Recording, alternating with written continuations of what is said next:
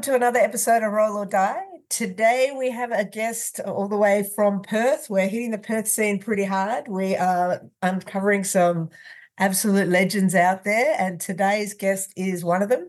He's the head coach of Scrappy MMA. He's a pretty active competitor, and we're looking forward to getting to know him a little bit more. He is Pablo Torrealba. Thanks for joining us, Pablo. Thanks for having me on, guys.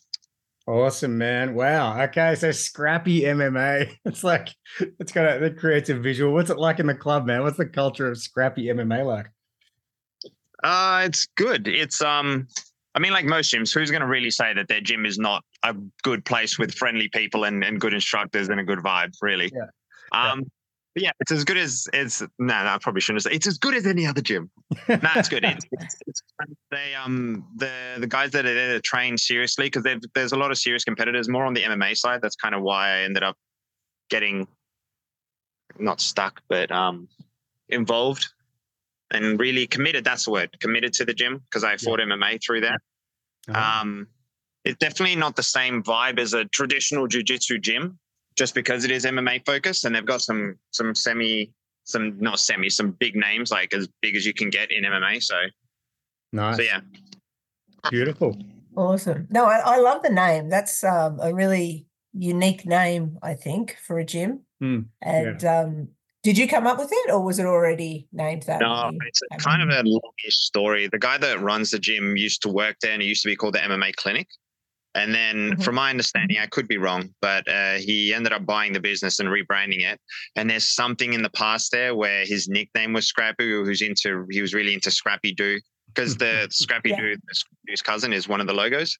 Um, yes. To be honest, I wasn't a big fan when they called it Scrappy MMA, but then somebody called it the Scrapyard, and I was like, oh, that sounds a bit better. yeah, yeah, that's yeah. Like, Scrapyard BJJ. Awesome, man. And you're the head coach for BJJ, right? Yeah, awesome, yes. man. Well, awesome. with um Braden Sweeney, one of the other guys. Okay, great. We do it together, team. Yeah. Okay. And what's the what's the like for you? Like, what's your what's your BJJ? Like, if people were to drop by, do a scrappy eh, scrappy BJJ class, what are they going to get if they if they catch up with you guys? Because definitely, like, we want to really get to know the Perth scene better as well. A lot of people over here in Melbourne, Sydney, where a lot of our listeners are, they just they end up they do go to Perth, but you know they don't know where to go, where to drop in, what to see. So what are they going to get if they drop in and visit you guys? Um, God, I want to say we're like a specialist in something, but really I try to keep it as solid old school basics. And I know some people are like, what are basics? Yeah, nice. There's like there are basics, but I kind of think that anything that you can do regardless of body type is basics. Um, right try to kind of focus it around there. We do kind of deviate sometimes. Like recently, Sweeney, Braden Sweeney, the other coach, um, covers leg locks because I'm mm-hmm. just like as much as I compete in shows and and locally, I always find that whenever somebody enters my legs, I pretty much just start running away.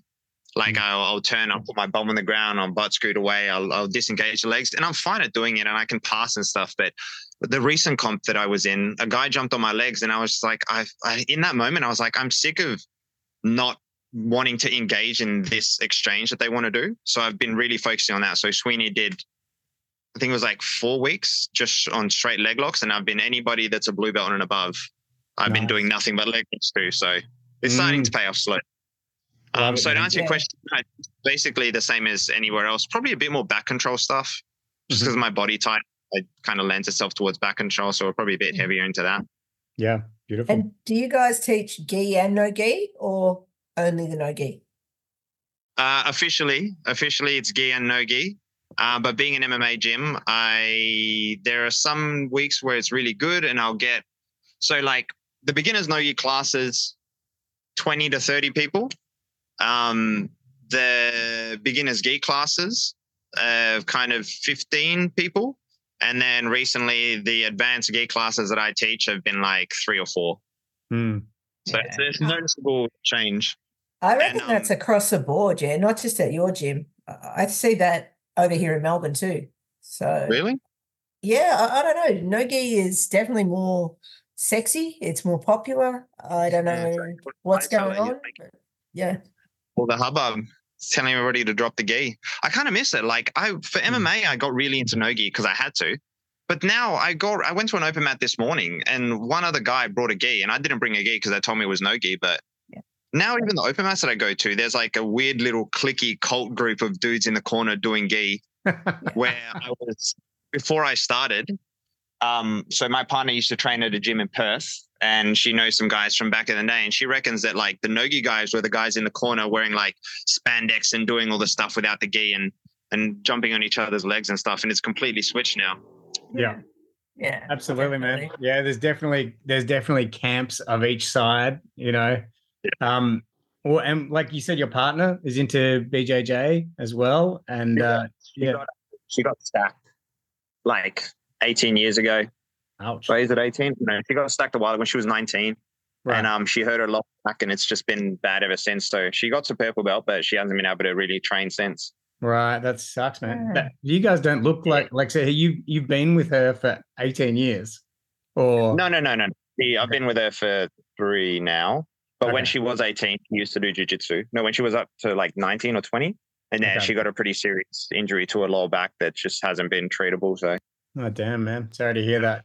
But jujitsu That's well, actually, really unusual yeah. because yeah. so your partner, your female partner, introduced you to jujitsu. Is that what you're saying? No, no, no. We, oh, we no. met on oh, dating. Okay. Oh, okay. but Sorry, it just turned out she got to purple belt. That is cool. Like that's that's rare. Yeah. That you like meet someone, some right, Tinder or whatever. You meet someone, and then you find out that they got to purple belt in jiu-jitsu and then no longer did jiu-jitsu. Is that what happened? Because that's that's that was, even that was a, so that was we met on Bumble and I had on my account I think a photo with me and a gi, mm-hmm. and then um just getting to know each other we matched and then it was like oh what are you into? Do you know what jiu-jitsu is? And I normally ask that question they say no and I go it's kind of like wrestling but like more aggressive and yeah. and she was like oh yeah no I used to train I used to be a purple belt and I was like that's what so hot. Like a purple belt is hot right there I'll tell you or above so like that's real commitment it's it's wild though that she got to purple and then she had to stop training. I'm just thinking about like you hear about all the people that drop out at blue, right? Yeah. But then to get to purple, you're it's like a, a big part of your life. Mm. Yeah. Like you are probably going to make it all the way, but mm. yeah, just like that she had that injury and I know she misses it, but yeah. So she can't come back. It's not something that is uh, repairable. They did a bunch of scans, um, from my understanding of it, because this was all way before I met her, but they did a bunch of scans and she tried to get a few treatments and went to all the different types of therapies and just nothing kind of took. What I find weird is they they reckon they did all the scans and nobody could see anything wrong. Mm. Yeah, that's weird shit, isn't it? Like, yeah, yeah, it makes you really question like our our current technologies, you know, because mm. there's obviously something wrong, or she would be training. So yeah, well, like that's why I'm low key hoping that like there's oh, some new like local low cost stem cell shit comes out in a few years, and we're like, baby, we're back on. But yeah. until that happens, yeah. This is an interesting topic though, because we had someone on the show yesterday, uh, our 200th episode, Dan Cherubin, and uh, we were talking about. He was talking about there were people at his gym when he first started training who are now they're black belts, but they no longer train. You know, and I'm like, fuck at some point, someday, I'm going to be the guy who no longer trains, and that is like it's actually a very confront. Like they're just lost to jujitsu. People rarely talk about them anymore. I'm guessing. Like they've still got mates who train, whatever, but it it is such a huge part of our identity. And then at some point, we're going to become someone who no longer trains jujitsu. It's like whether it happens at black belt or coral belt or white belt or blue belt, eventually all of us are going to find that point, whether we want it or not. And it's it's quite confronting. I, I feel like that's I I'm I can't imagine that happening to me though. Hmm. Even like when you say that, the first thing I thought I was like, okay, the only reason I think that they might have quit, and I'm probably completely wrong, but is that they were at a certain level and then when they started not being able to perform to the expectations that they have in their mind mm-hmm. they started to have like this negative feedback loop every time yeah. they went to jiu-jitsu and then it's like nah, nah i don't want to get beat up by these kids anymore where i'm like oh yeah if you think about it that way and it's just about being able to win and then as soon as you're not able to win whenever you want anymore okay then you're probably not going to make it until the the old age but i feel like i'm going to be the old guy that people are going to be like yeah roll with pablo but just be careful because he still thinks he's capable just don't hurt him too much kind of thing I reckon i'm still going to be on the mats when i'm like 60 70 kind of thing. Fuck yeah. yes. I hope yeah. so. Yeah. Yeah. That's true. That's true. Yeah but uh, i feel like i'm i'm not that far away from that actually myself already. So how old are you? Can i can we ask? Is it are you i am 45 years old. What? no way. You look like a baby oh. man. Oh shit. I'm 33 Okay. All right. Yes. Okay. That makes more sense. That that's that's more, yeah. cool. So um you're a pretty active competitor, yeah? Like you yeah. competed on quite a few of the big shows over there over in Perth and around the country or just in Perth? No, I um M16. I competed on there as well, yeah. that invitational. So I ended up winning the belt for 77 kilos, and I defended it a bunch of times, and then I lost it. Uh, but I haven't been on any of the other the shows around Australia. I was um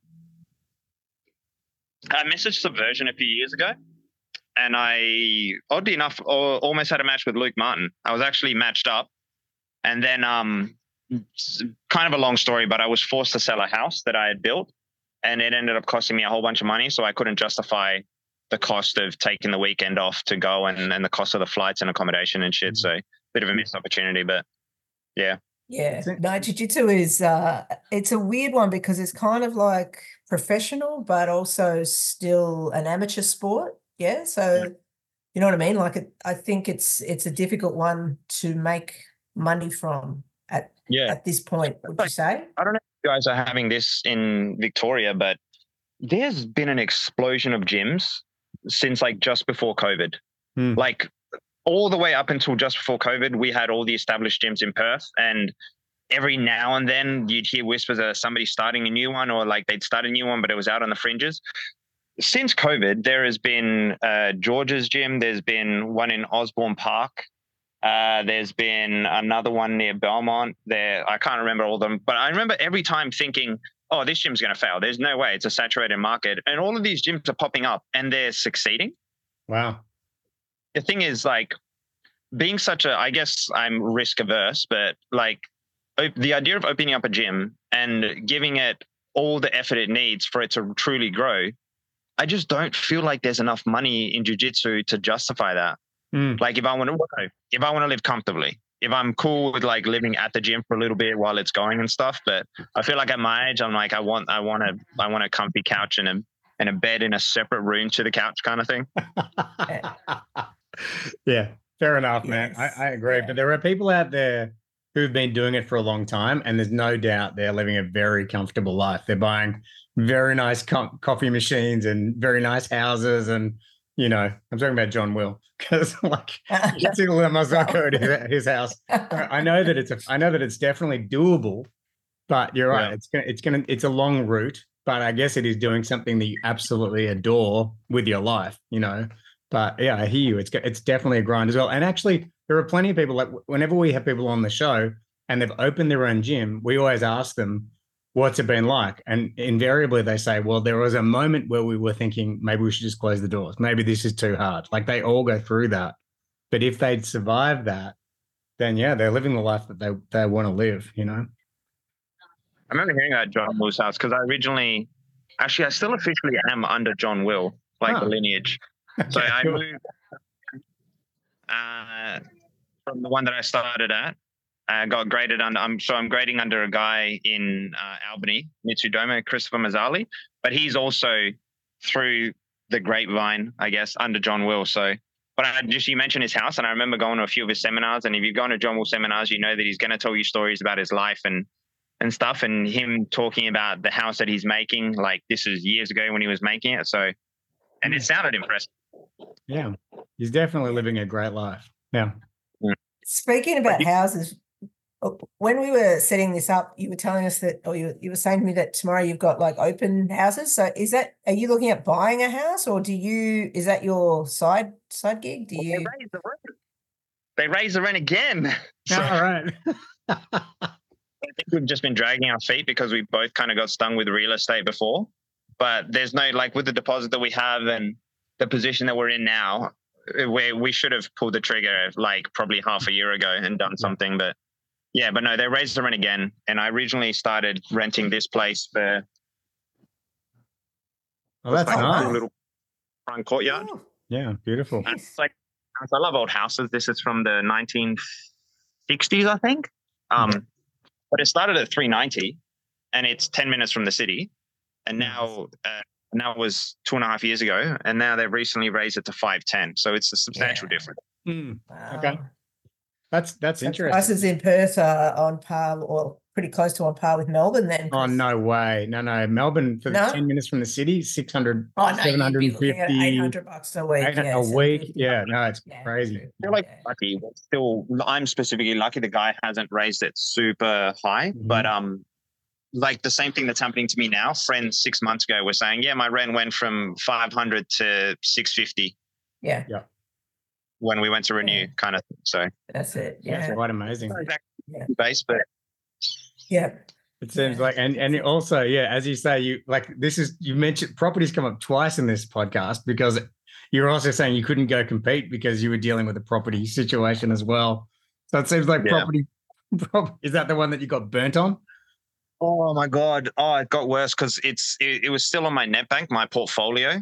Right. Um, I bought that house. It's a long story, but and it's going to make me sound like an absolute idiot. But That's okay. I lost a hundred grand on a property. Let me just tell you that right now, bro. So you You know? put extra money in a hundred grand, or yeah, yeah. like- Like, I, I, I bought it in a relationship. Relationship broke up. I bought it high, had to sell it low, and then also had to pay for it to be renoed to sell because I'd started maintaining it myself. I started fixing it myself and done damage. So yeah, my brother. Like, I feel like we're going to connect with this. So my house uh, we bought it for four twenty. Mhm. Um, we split up.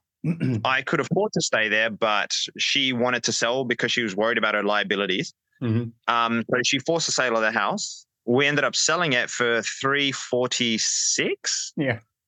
Um, and I had been paying it off for like three years. No, yeah, yeah, because it took me two years to sell the house. It was weird. I don't know why it took so long, but it took me two years to sell the house. Um, and I had to put an extra fourteen thousand dollars into it. so that house Yeah. sold for three forty six yeah. it's a property estimator. And on my NetBank portfolio, it said that that house is estimated at, and I sold that like two and a half, two years ago for 346. It is now estimated to be worth 550,000. No. oh man. Yeah.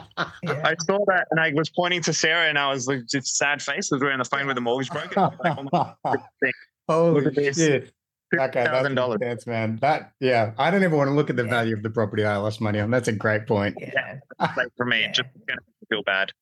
Nah, what are you going to do? Now, it always, yesterday was always the best time to buy, or six months ago was always the best time. So you just got to jump in. I, I've just bought, and I'm we've probably bought at the peak. You know, the, the Mhm. interest rates are going to go down, and we've bought when you know it's crazy. But I just, Yeah. yeah, I I couldn't keep like you, like keep renting and paying someone else's mortgage, sort of thing. So yeah, Mm, that's right. where I'm at.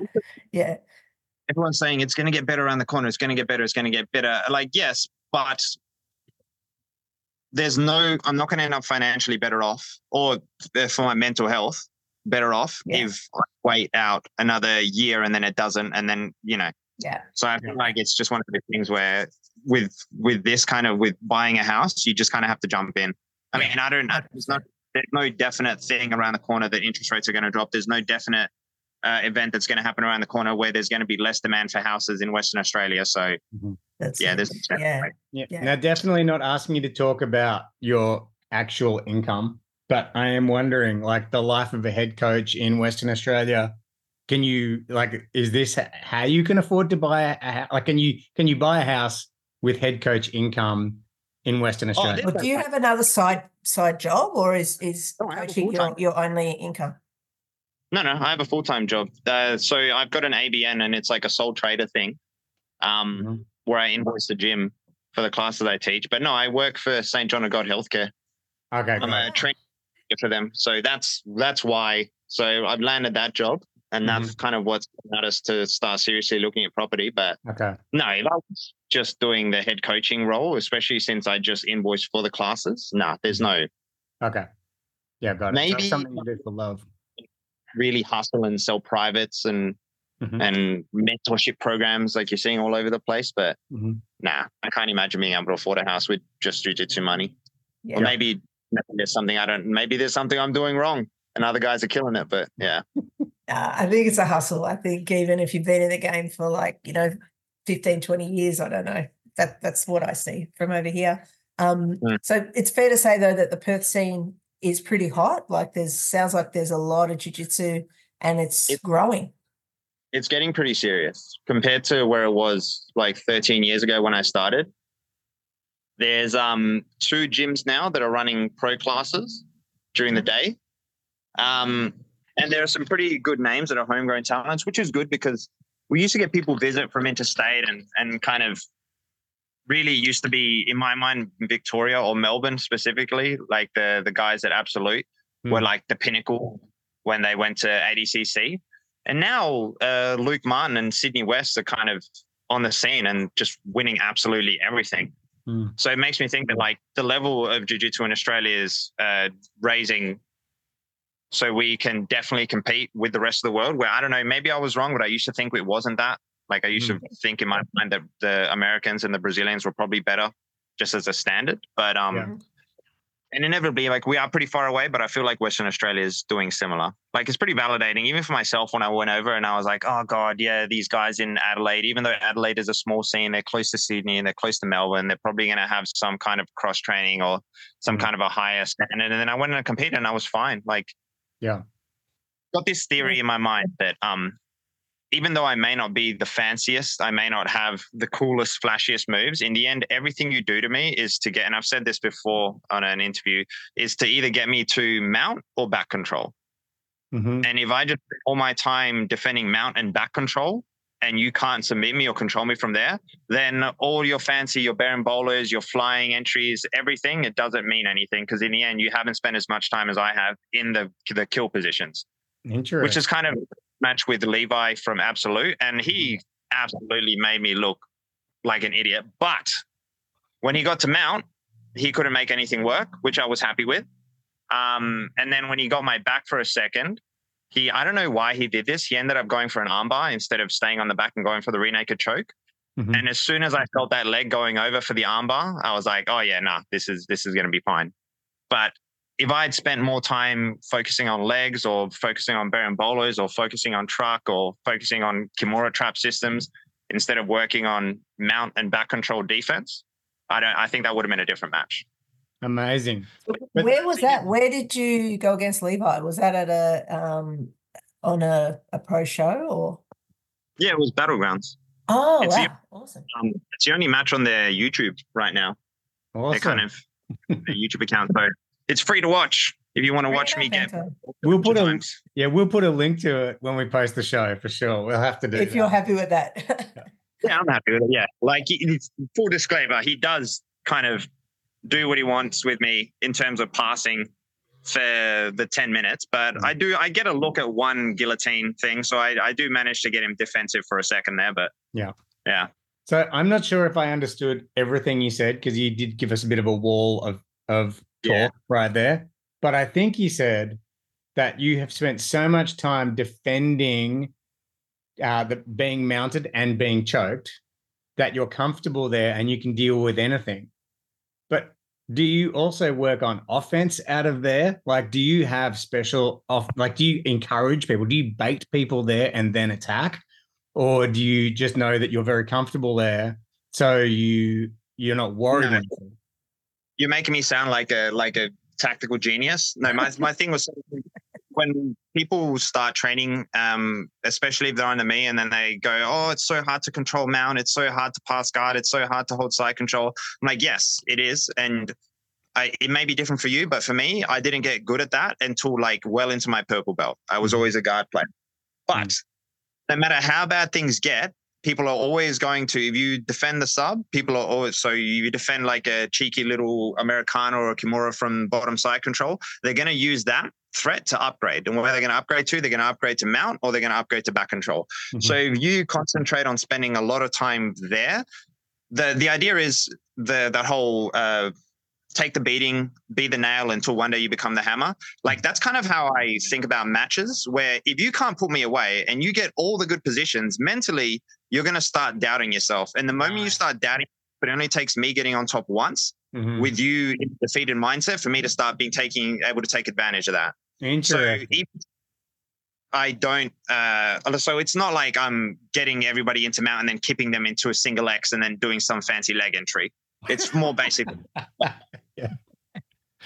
If, uh. if I can make you feel like you can't submit me despite you getting the best positions, then you're gonna try less to submit me and to control me, and you're gonna start trying option A, option B, C, D, and E, like all mm. the weird exotic submissions, and that's when you're gonna make a mistake. And that's probably when I'm gonna be able to get on top and make something work. Oh, so it's a mental game you play with people as well. It's a very mental game by the sound of it. I mean, even this morning I went to um, an open mat and I got on a guy's back and I managed to get the choke wrapped, but he tucked his chin, and then I couldn't get my other hand behind for the rear naked choke. And I just remember being on there and I was like, I've got this guy's chin. I should be able to finish. And I just couldn't finish. And he sat mm. there for like three minutes with me trying to choke him. I couldn't get it done. Mm. Yeah. So, I, yeah, I feel like that that whole idea, like it's you're not thinking mental battle, but I guess you could call it being stubborn. Mm, I like yeah. it. I like it. Yeah, me too. Me too. Um, we normally ask this pretty early on, but actually we're heading towards the end here. But tell us, Pablo, about how you got started in jiu-jitsu. Uh, mine was very unique. See, what happened is I watched The Ultimate Fighter. We've never heard that before.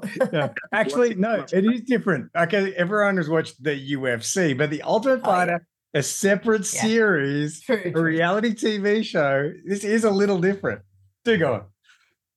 My friend worked at a pawnbroker, so he brought home the Ultimate Fighter season one, two, and three, and then we watched it. And then we, from the couch with no training, we're saying, "No, this is what this guy should be doing, and this guy should be doing."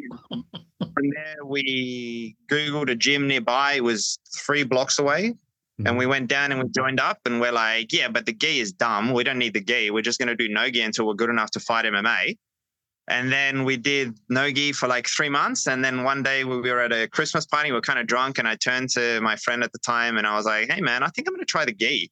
He's like, yeah, I've been thinking the same thing. So we started doing the gi. And then six years later, or six or seven years later, I finally stepped into the cage. So it was like a massive detour from the original.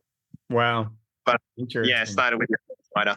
You know, I think is a good title for the show here. Drunk enough to try the gi. I think I think that's me. That's fine. You got it. That's clickbait. it is. Write that down before you forget it. I will. I will.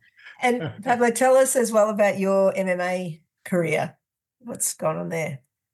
Uh, so it was supposed to be one and done. Because originally I wanted to fight MMA, and then as I did more and more jiu-jitsu, it was more like I never wanted to be uh, a coach and I never wanted to give people advice if they could turn around and this, so this is like the negative way of thinking about it. But if they could turn around and be like, well, what do you know? You've never been punched in the face. So as a way to validate if, for me to be a black belt one day. So this is kind of what was going through my head as like a blue and a purple is like, I don't want to be a black belt that hasn't been tested as much as you can get right, short of going out and getting to fights in the street, which nobody should do. Don't do that. Hmm. But so that's kind of where it came from. And then uh, George Garley was actually my first MMA fight. I don't know if he mentioned it on the podcast, but oh, he, oh I don't think so. No. Yeah, because he's a nice guy. He's not going to talk about how he knocked me out. yeah.